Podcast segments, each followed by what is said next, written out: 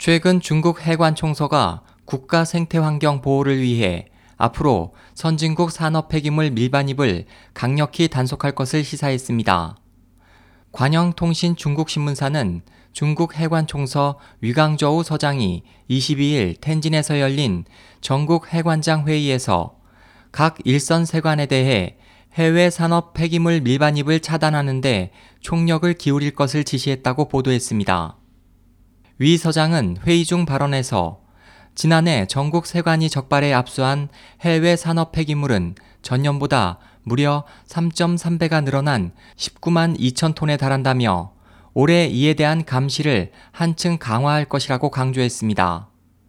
당국의 단속 강화에도 중국의 폐기물 밀수업자들은 법으로 반입이 금지된 폐광물, 폐타이어, 폐전지, 폐전자제품, 폐의료도구 등의 폐기물을 일반 화물로 위장해 들여와 광둥, 광시, 장수 등지의 항구 부근에 임시 공장을 만들어 놓고 판매 가능한 폐기물을 분류해 산업 자재로 팔아 막대한 수익을 올리고 있습니다.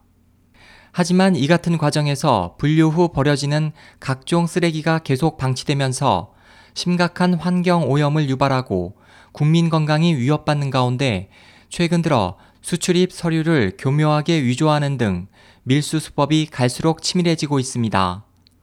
SOH 희망지성 국제방송 홍승일이었습니다.